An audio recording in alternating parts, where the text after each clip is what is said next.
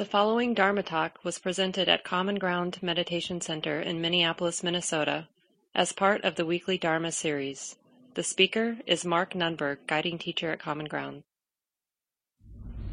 As you know, I've been uh, on retreat at Common Ground's Retreat Center near Prairie Farm, Wisconsin these last three weeks. It's been really nice to be out there. Hopefully, some of you I know have been out there for practice and if you haven't, hopefully it will make sense someday.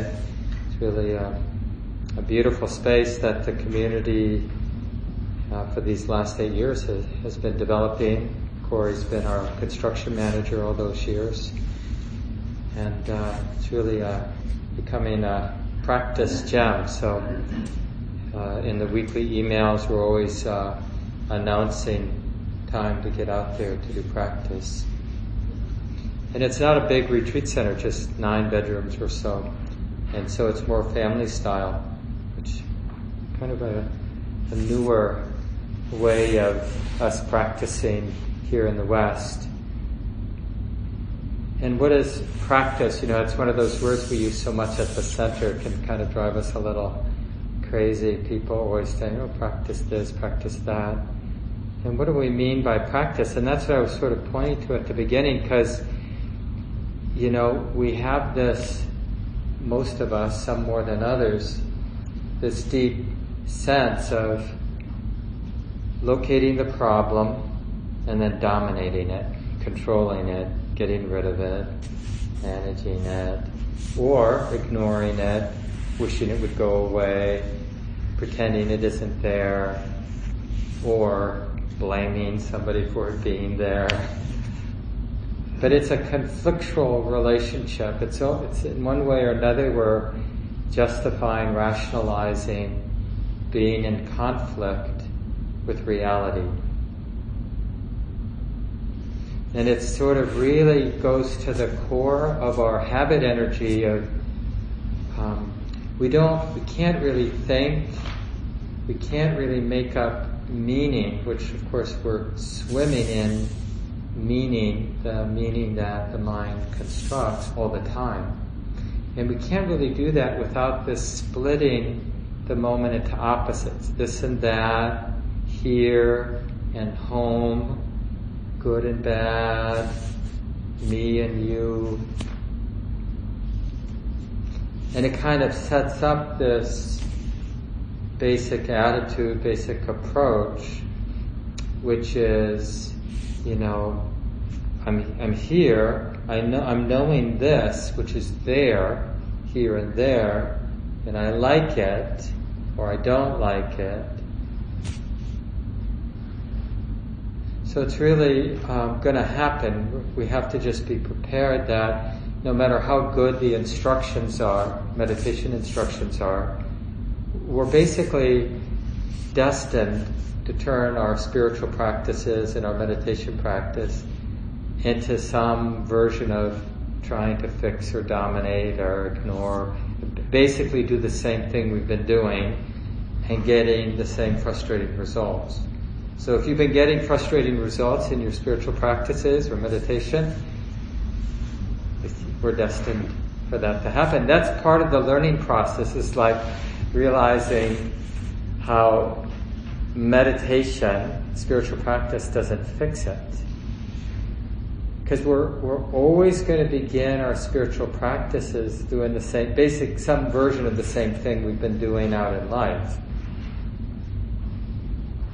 You know how it is, and we have a relationship, it's not working, we imagine it's this particular relationship, and then we look for another relationship, and lo and behold, it doesn't work either.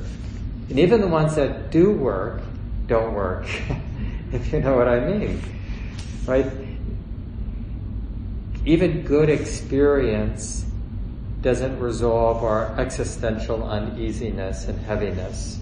Have you noticed? Like for those of us who maybe are in a period where life is working pretty well for us, doesn't resolve the basic issues in life.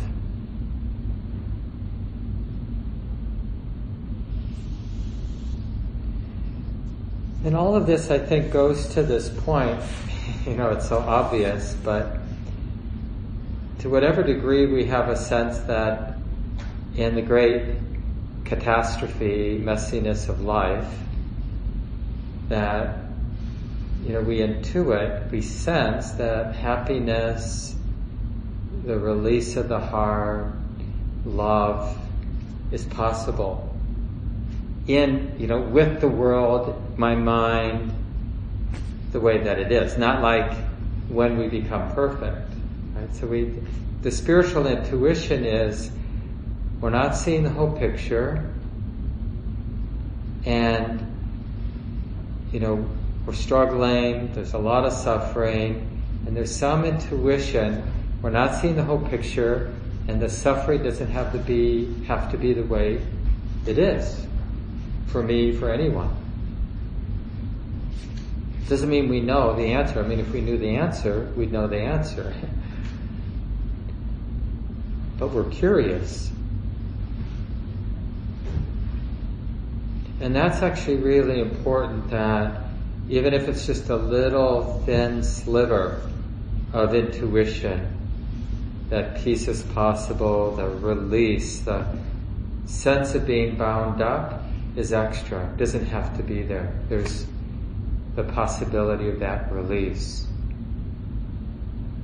It's surprising how powerful that insight is, like, you know, in the way that I instructed the sit of just sort of inviting us to be exposed to our lives. What's the feeling that's here to be felt? How's the mind? The wild mind? The sleepy mind? or whatever? And just sort of giving permission for our life, the activity of the body and the mind to be the way it is. And sometimes, not always, but sometimes, you know, we notice all the unfinished, unresolved stuff in the heart, in the body, in the mind. And to think about, like when we do sense how bound up, how much in a grip my mind or my heart is in, even that can be conducive for faith because to the degree we really see that I'm all tied up in a knot, I'm all bound up, right in that rec- that more honest recognition, I'm really angry. I'm really mad at myself. I really don't like myself. I really don't like my life. I really think the world is screwed up. Right in that felt sense that to the degree we have an honest and relatively clear sense of being bound up, right with that is the sense that the being bound up is extra. Like, we can imagine not being bound up. To the degree we know that we're bound up, we can imagine not being bound up. It's kind of, uh, it really goes to the art, I think, of the practice. You know, is to develop enough integrity, enough stability of present moment awareness to basically open to the natural, unavoidable karmic effects of having lived the way we've lived, thought the way we've thought these past years and maybe lifetimes, right? And then we get a mind or heart that's like this. So we've created enough, we've trained the mind to be willing just to be open, to be present. And we feel the karmic effect of living in this world, being pushed and pulled by this world, our relationships, this mind conditioned, I often sort of jokingly say, but it's so true. This mind conditioned by late 1950s and 1960s television and values, you know, my parents grow, having grown up in the 20s and 30s conditioned their way, transmitting their conditioning to me as well as the culture. And then you get a mind like this, conditioned like this, seeing the world, perceiving the world like this, in terms of gender, in terms of race, in terms of class, in terms of what's good and what's bad. right? And each of us have our own particular version of that. However, our heart and mind was conditioned by culture and genetics. And so there's this uh, this sense of I don't know if you know John Kabat-Zinn, but uh, he's sort of a seminal figure in Buddhism coming to the West because he started, he's a scientist and he started uh, mindfulness based stress reduction at the University of Massachusetts way back several decades now, maybe even 30 years ago, 35 years ago when it first started. Now it's everywhere, including at Common Ground. But it's just a more secularized version of using mindfulness practices from Buddhism to help people manage the stress of life. But the reason I bring it up is the book that first sort of described his eight week course that I don't know, probably millions of people have done by now. Um, it's called Full Catastrophe Living or Healing. I forget. Anybody remember? Living? Yeah, Full Catastrophe Living. Which I mean, as brilliant as the eight week program is, the title of that book is really important. And it's especially interesting for somebody who really wanted to create something for the popular culture and acceptable in medical settings and more professional settings to kind of, you know, mindfulness based stress reduction is pretty acceptable, but the seminal book on the, on the program, Full Catastrophe Living, just to kind of put it out there that when we sit, when we lie down, when we stand, when we walk and open to our life, are actually curious, it is a full catastrophe. That's not a mistake. It's like, like, oh, you took the wrong turn, so it's a catastrophe for you. But for the rest of us, smooth sailing, you know, rosy colors, nice and even,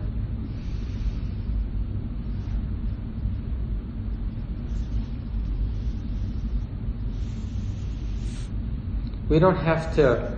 I was, you know, being at the retreat center these last three weeks, and it's it's really a serene place, really nicely done, really simple, but but has a kind of uh, beauty to it. Uh, the retreat building itself and the grounds, the, the land around the building is, is quite beautiful and simple, and. Uh, but you know, we don't have to, you know, the, the full catastrophe, it's always there.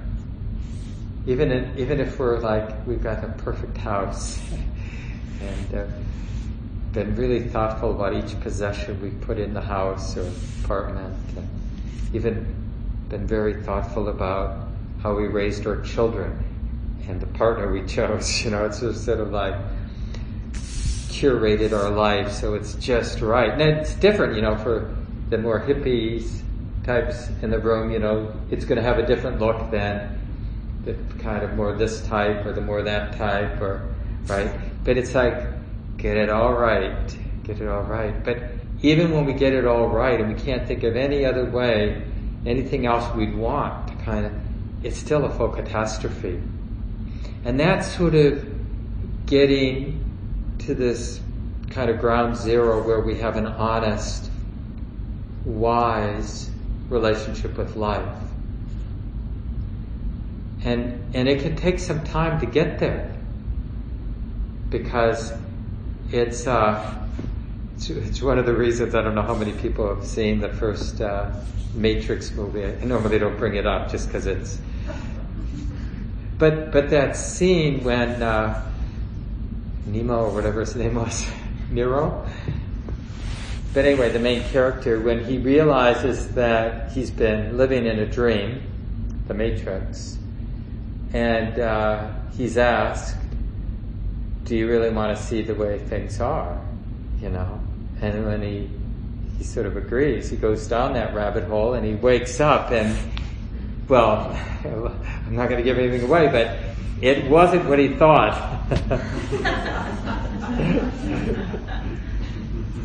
and it wasn't, you know, and in a way, there's no going back once you see the way it is. And so this is like coming back to the full catastrophe, like, oh, this is what it means to be a human being, or this is what it means to be alive with a mind and body when it's like this.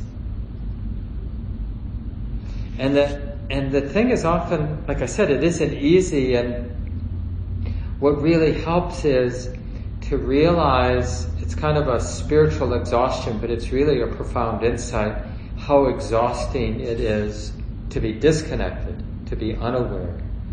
It's realizing how exhausting it is to stay deluded, to stay obsessed about things that don't really matter.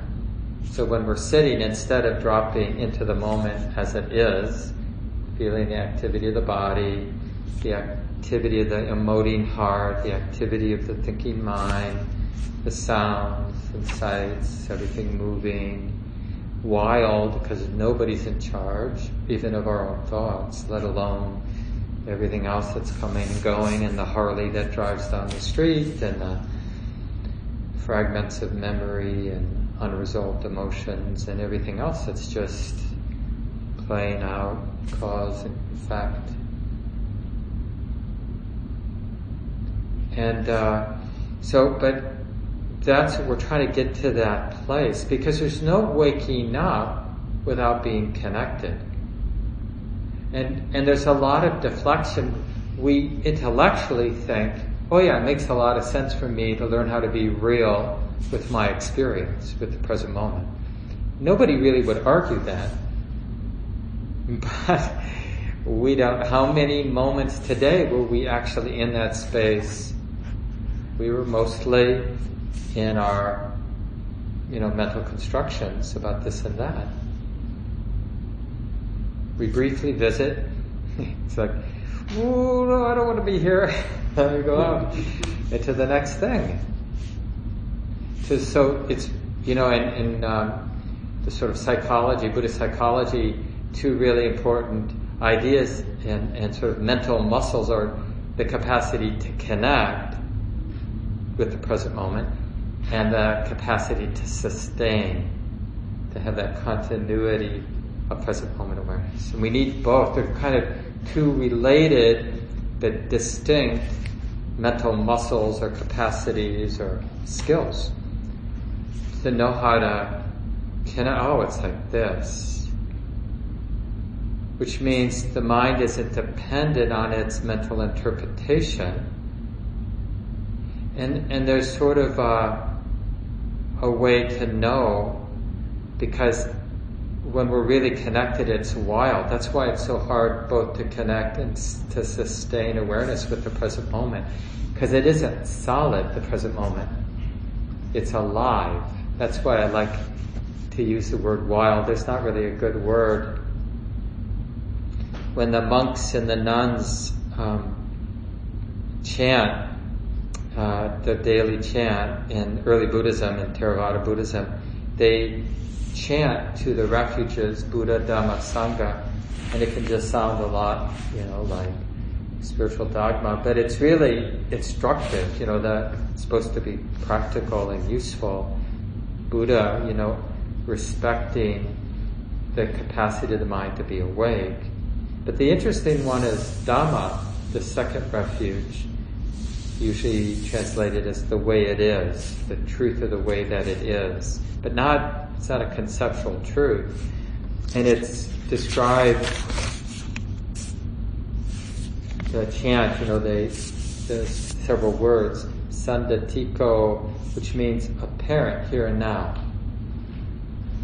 It's here and now, and it's, in a way, it's fully available here and now. It's like when I just see, just watch your mind. Turn your attention to the present moment now.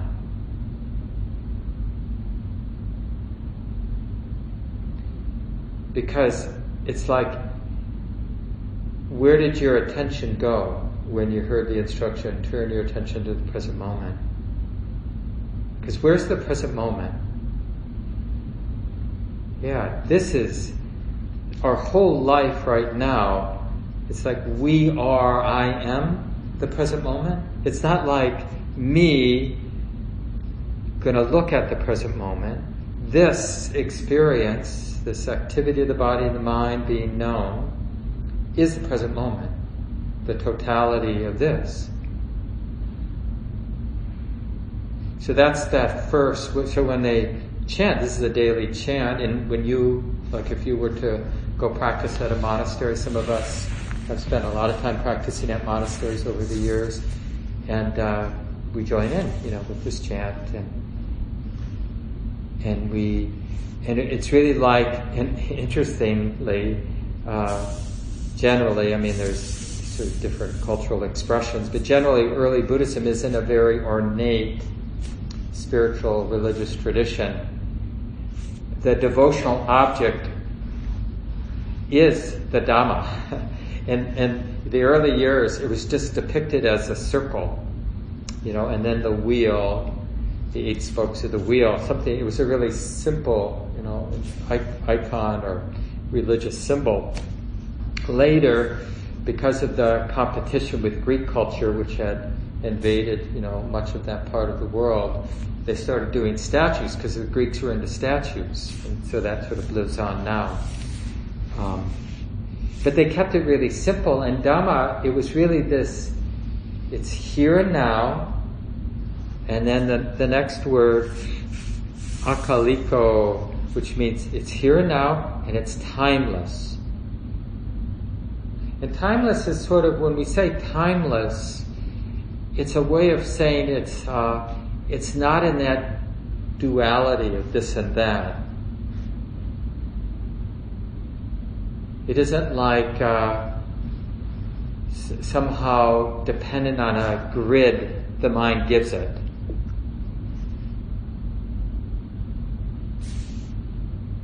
So it's here and now, available here and now, wide open. There's a, a famous line from uh, the, the text, the discourses of the Buddha, um, where he said something like, wide open are the gates to the deathless. That's a synonym for awakening for freedom. Wide open. It's totally available, right? For those who have eyes that can see, those who are actually interested. It's wide open. So whatever it is that sort of the awakened ones, the happy ones, the people who have resolved their existential anxiety. It's here and now, it's timeless. Ehipassiko, some of you might have heard that phrase because it's used a lot in the texts. Come and see, but here you could probably translate it as encouraging investigation. There's something like when we do open to what's here and now and timeless, there's something in that opening that it's like there's something that draws the mind in, that it naturally encourages investigation. The mind is naturally interested because a lot of the time when we're practicing, it's boring. But you know why it's boring? It isn't, it isn't that Dhamma, the way it is, the present moment is boring. But any idea we have about the present moment definitely is boring. or any idea we have about being a bad meditator, that's boring too. Or somebody being a better meditator than us. Or that I should have done something else instead of meditating. Or after all these years of meditating, I should be a better meditator. All of those ideas ultimately are very boring for the mind because we've thought those ideas hundreds of times, right? I mean, there's these basic loops that uh, the mind uses. I've been reading, there's a series of lectures by Venerable Nyanananda, Sri Lankan monk. I don't know if he's still alive, one of the very respected elders in the last 50 years or so. And Venerable Analayo, this German monk, transcribed these lectures that were given, I think, in the 70s, 1970s, 1980s to a group of practicing monks in one of the forest monasteries in Sri Lanka on Nibbana, on awakening. And um, see what was the point I was going to make here. Hmm, I lost it. Well, maybe we'll come back. So we have a parent here and now, timeless, encouraging investigation, ehipassiko, and then the next thing when they're chanting, it's opanayiko, which means leading inwards toward liberation. Right? There's a kind of a feedback loop. The more the heart opens to what's here and now and timeless, that's naturally interesting, the more the mind stays awake. Remember, it's wild, so it's not like the mind can sort of grip the object. Okay, I got it. I got the present moment. It's like sand through the fingers. You can't. So, what keeps the mind, that I mentioned, it's not just connecting, but it's sustaining. So, because part of what the mind wants, the sort of essential, one of the most essentially bad habits of the mind, it just wants to be done working. Right? So it wants like, get the answer, and then I can rest.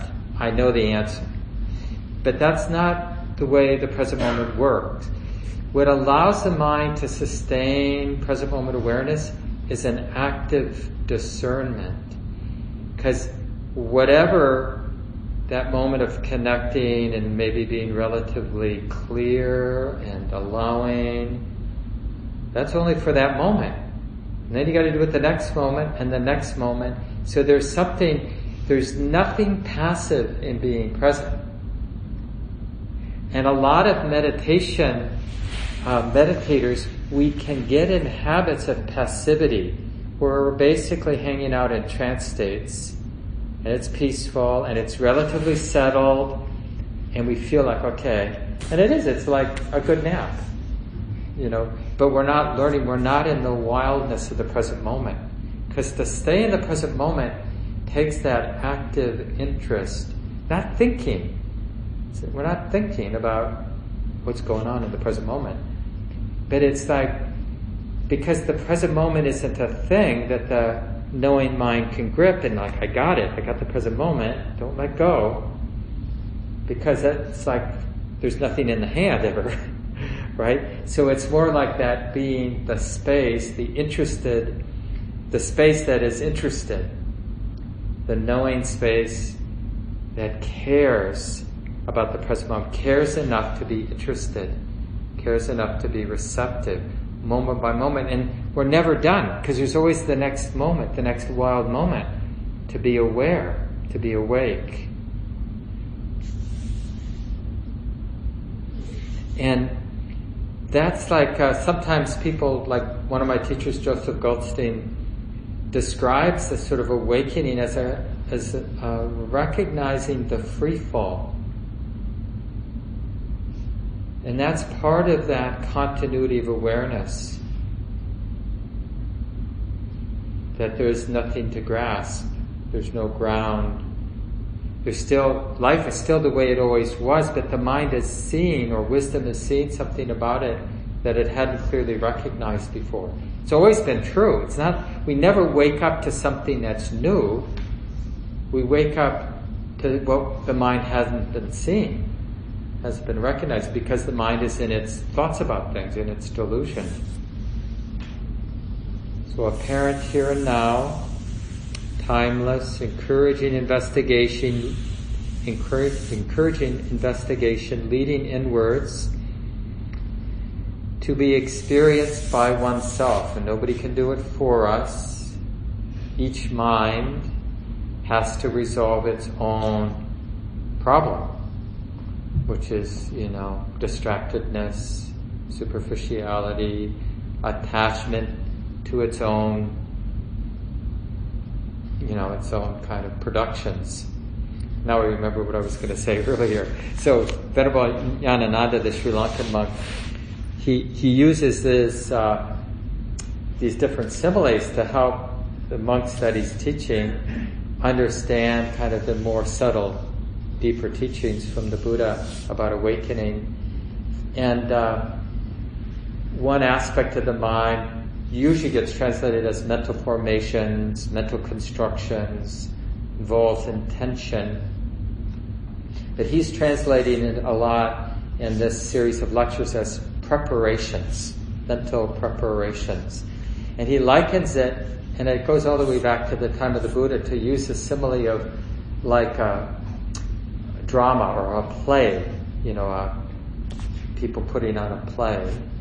And it's like these back then, of course, they didn't have theaters. They had sort of maybe wandering groups, you know, cart.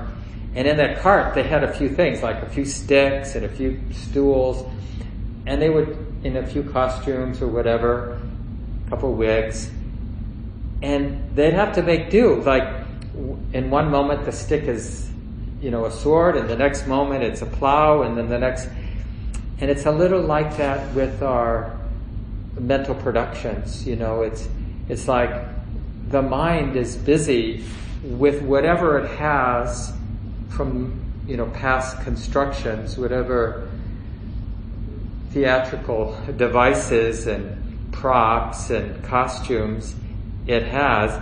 It's constantly making stuff up, and we, the mind, takes the bait. It sort of we confuse ourselves. It's like, you know, we dress up as a pirate for Halloween and we look in the mirror and we're, oh my God, there's a pirate. You know, it's like, it's kind of that diluted all the time. It's like how many of us in the last few days, I forget how it's pronounced, is it Ama? What's the new uh, variant of the COVID? Is it? Something like that, Omicron. You know, but I mean, did you notice that our minds love to construct stories like, oh, it's probably nothing, or oh my God, we're gonna die, or anything in between, you know? Close the borders, don't close the borders. I mean, just, it's like we need to have a story and then to be temporarily spellbound by the story that either high paid journalists construct or we construct ourselves. And then we do riffs off of it because it's immediately, you know, it works for a while, it's spellbound, but we need the next act, the next. And it keeps us, you know, lost in thought. So, because we're creating our own play, our own dramas all the time, and when one gets bored, when we get bored with one, it's just amazing how quickly we go to another, including the drama. I shouldn't be having so many dramas. Why am I thinking all the time? Why can't my mind just be quiet? And then we start thinking about that. And it's like, maybe I should microdose psilocybin. You know, I hear people are doing that. That that ought to cure me, or I'll do this kind of retreat, or I'll do this, or I'll do that, or and and it's endless. I'll finally get my act together. I'll cut out sugar from my diet. No more caffeine. Maybe more caffeine. I hear Mark drinks a lot of green tea. I gotta try some green tea. Corey and I have both gotten hooked.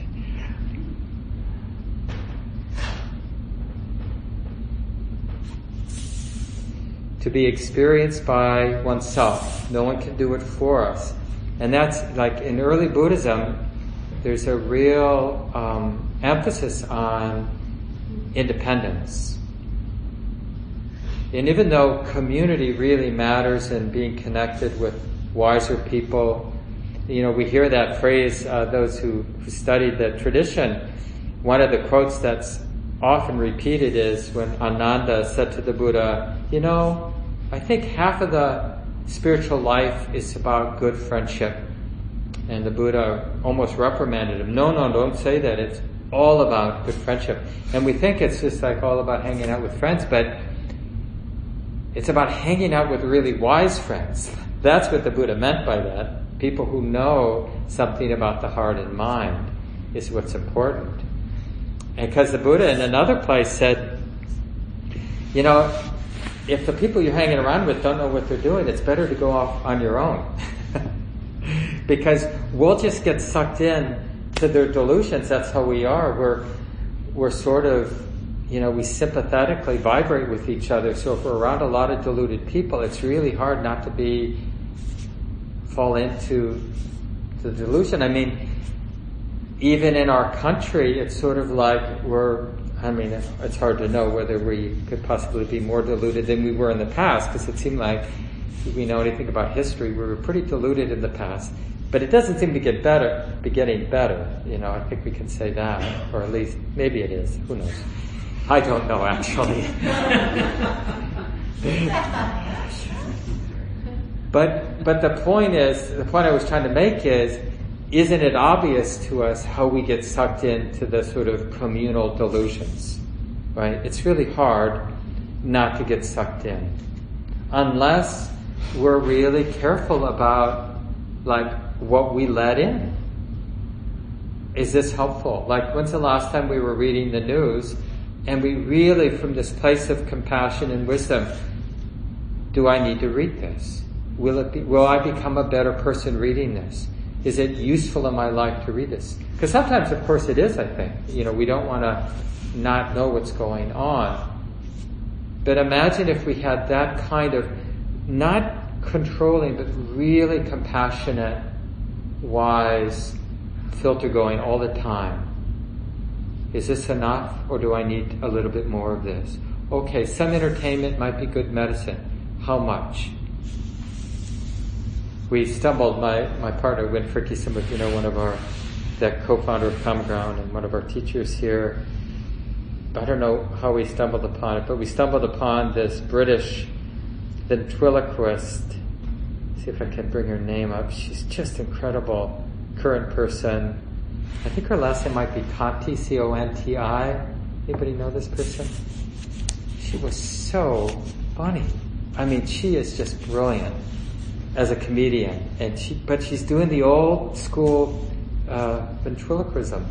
I mean, it's really incredible. But anyway, if you get a chance. But, but it was interesting because it was really good medicine like that. We stumbled upon it we watched, I don't know how much, but it's like, oh, I want more. You know, it's like, more. Is there more online? Can we get more of this? You know, and then it's not good medicine anymore.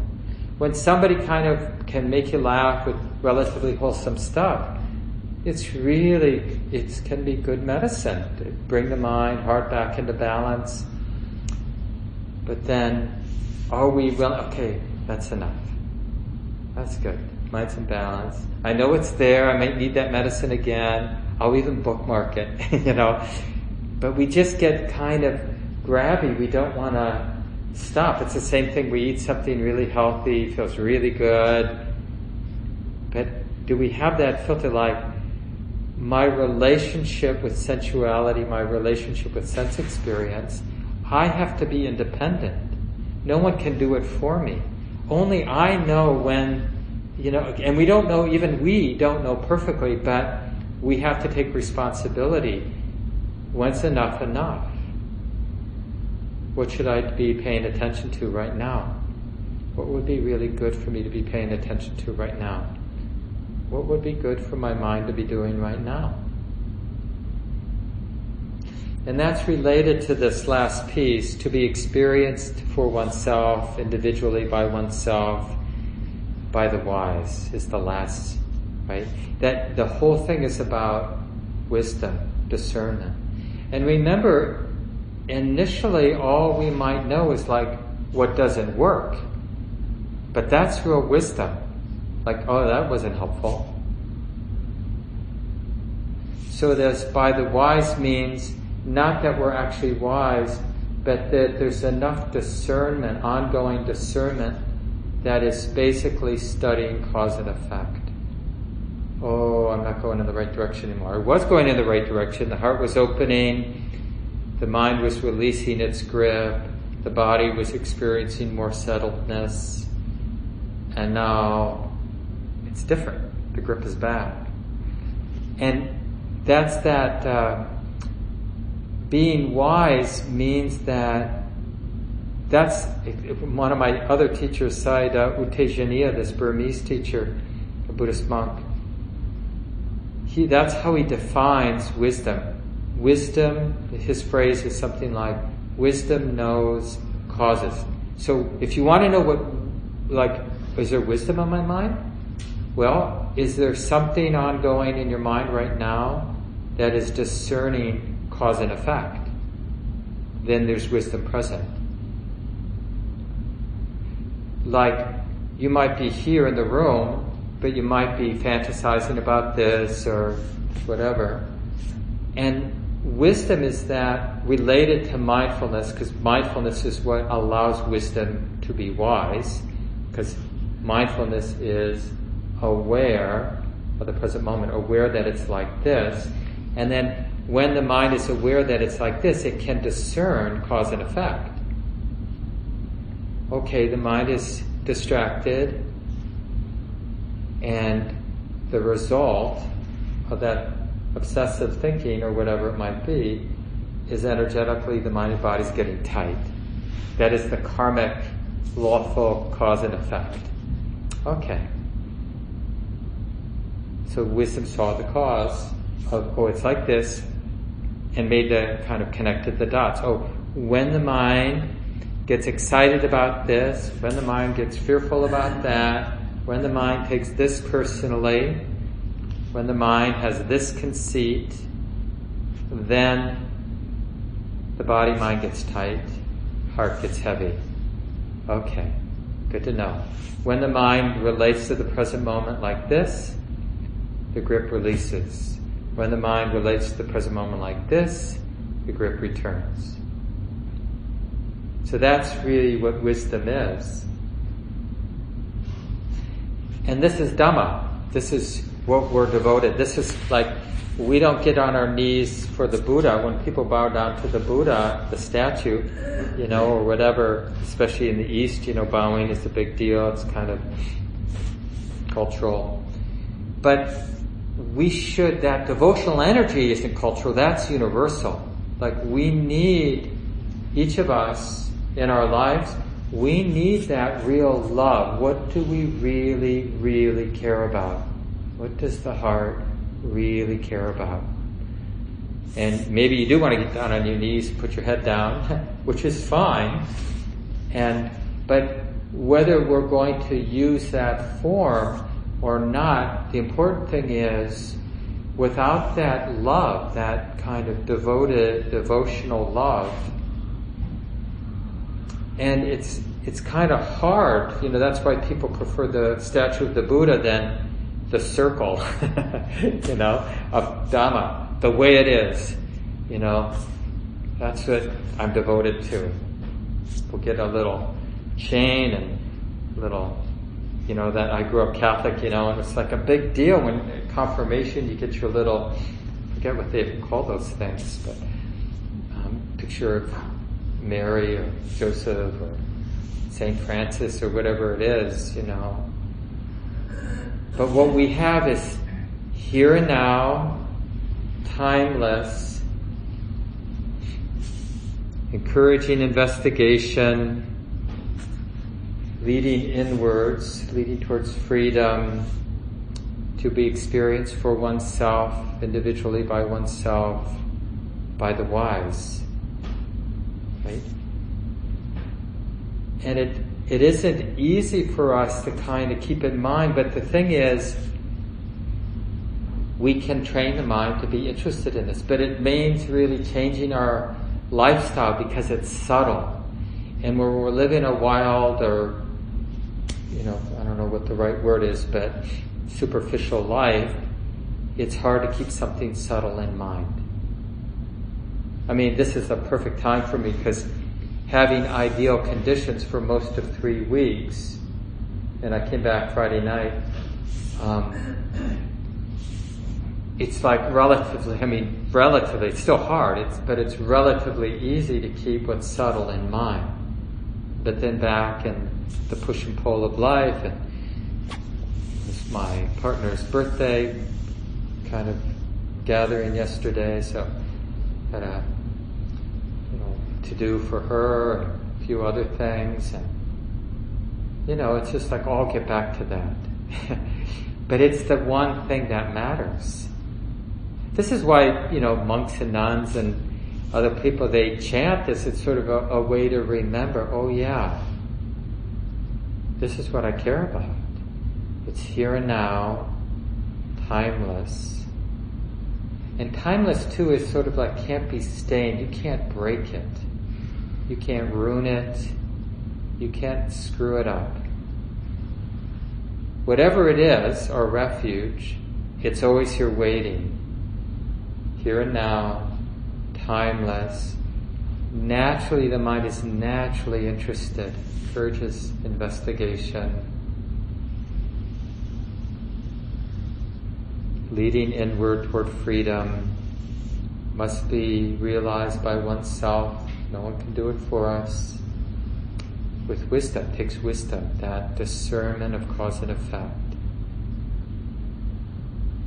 So I'll leave it here. We have 10 minutes. It'd be nice, just uh, your own kind of reflections on the path and your own learning and and yeah, what is your own experience of the refuge that's here and now? And the mistrust that you've experienced or noticed, like even in the sit tonight perhaps, but at other times as well, and and also the strengthening over time of the intuition that it is here and now. It is available. The gates are wide open when my mind is interested, isn't caught up in what's superficial, what ultimately is not that important. Or any questions about what I've said, or even questions that have been percolating about Buddhism. And Jake has the mic and yeah, point it more horizontal. Yeah, like that. Uh, he'll turn it up. Why don't you just go testing, testing. So testing, testing, testing, testing, testing, testing. Yeah. Great. Okay, great. Um, my question is about the second refuge of Dharma. What if, in the present moment, the experience is a lot of suffering. How does how is that a refuge, or how does one understand that as a refuge if the sense experience is suffering? Yeah.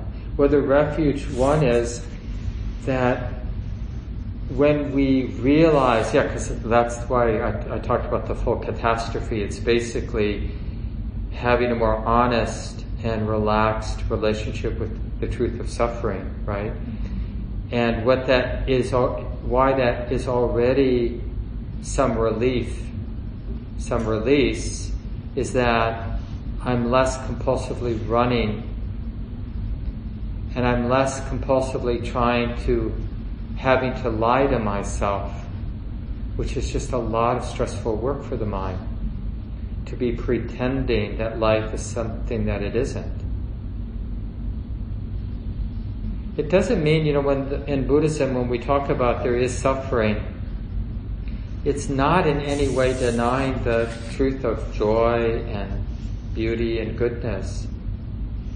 It just means that life experience, sense experience, doesn't satisfy. So there may be real joy, hopefully, I mean, it's not equally distributed. I'm sure you've noticed in life.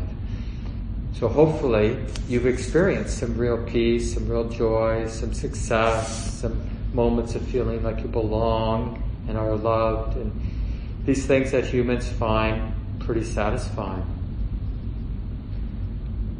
But it doesn't resolve the heart's uneasiness, does it? Anybody resolve all their uneasiness? and even if somehow we just had it perfect, the fact that other people are really suffering spoils that good feeling. That we, it can't be shared. It can't remove other people's suffering. And we driving or riding our bike and we see the squirrel that got hit by the car, you know, even something relatively simple like that. So just to appreciate that it may be really painful, but there's some intuition that it's in the right direction, that somehow there's some, there's a pleasantness to not having to run, even when what we're connected with is really painful.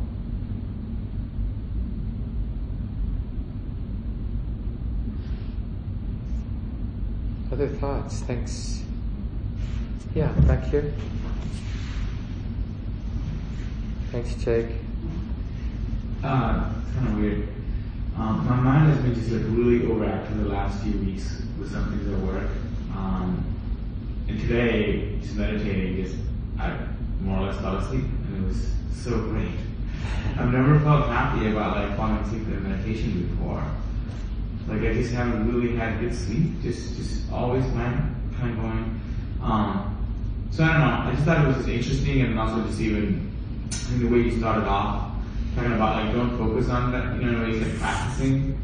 I think maybe that helped kind of set the stage for it, and then also like kind of I'm not frustrated with the fact that I, I fell asleep. You know, I, I was I actually feel good about it. So I just thought it was weird.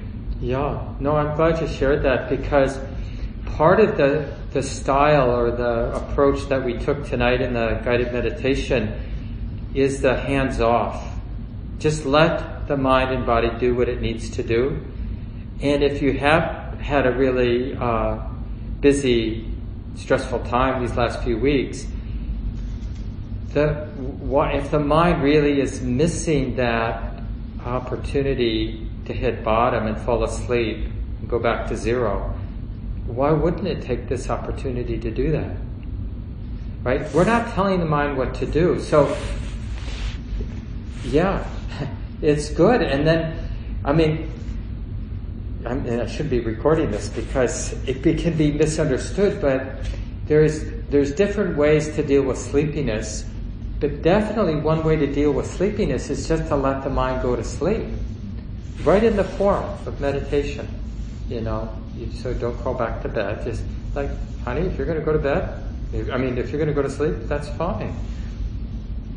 And then you wake up eventually, you know.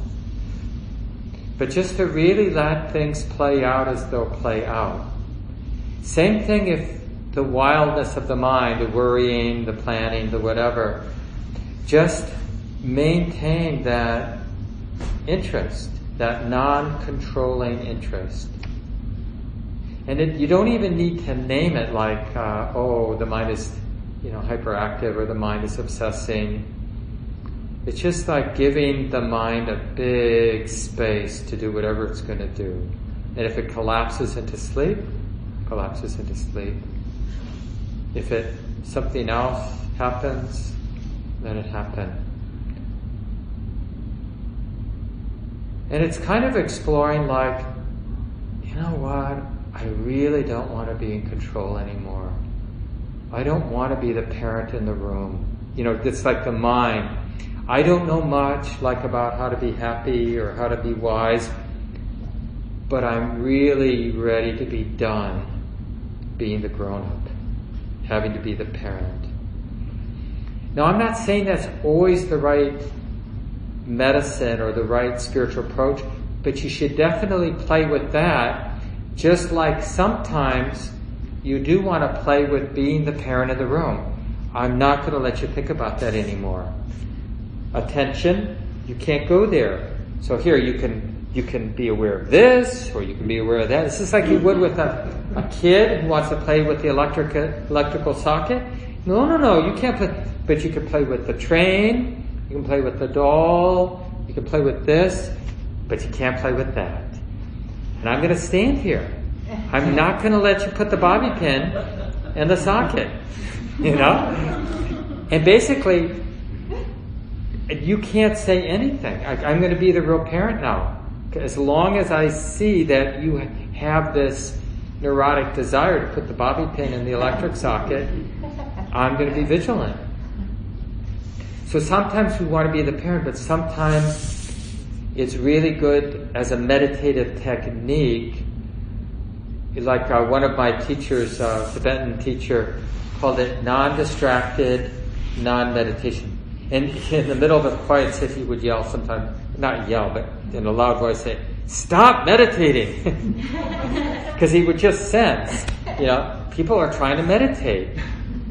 You know, and it's screwing it up. I mean, for each, each individual, right? Because it's like, I'm a somebody who's bad, who's going to meditate and become good.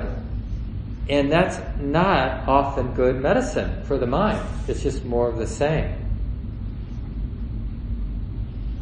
Yeah, thanks for sharing that with us. Good to hear. It's 8.30, but if people can take just two minutes, maybe we'll let Bo, is it Bo? Yeah.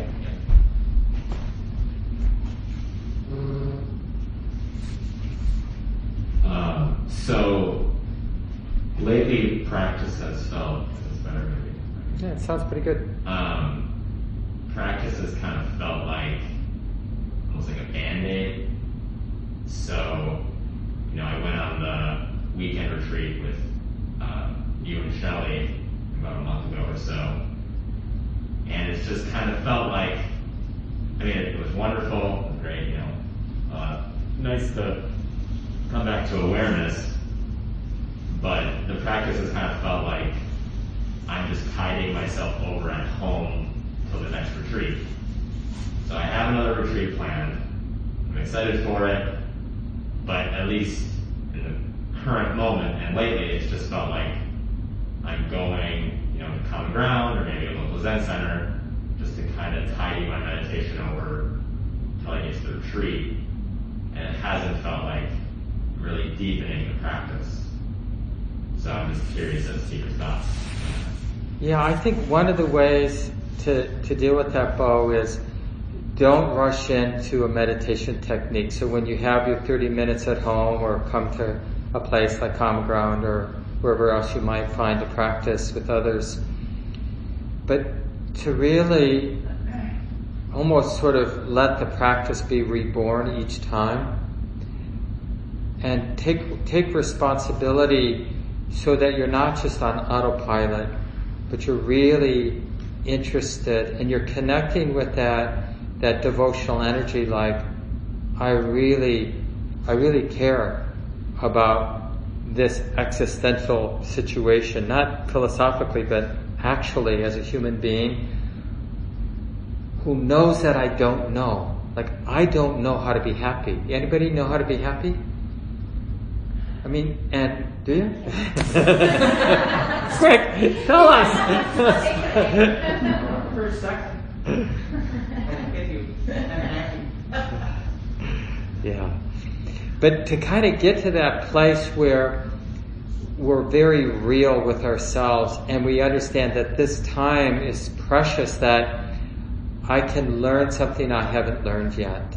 Not by thinking through things, but by just being interested in the heart and mind, in, in this sort of subjective experience. And then it makes it real. Um, because that's what happens when we have more time on retreat, is there's, the situation is secluded enough that we're kind of just stuck with ourselves. So that it just becomes obvious when we don't have a lot to do how this whole catastrophe living, it just becomes obvious. And you don't have to go on a Buddhist retreat, just put everything down for a while, for half a day or three hours, and just sit there, and you'll see. This talk, like all programs at Common Ground, is offered freely in the spirit of generosity. To learn more about Common Ground and its programs, or if you would like to donate, please visit our website www.commongroundmeditation.org. Thank you for listening. To learn how you can support the teachers and Dharma Seed, please visit dharmaseed.org slash donate.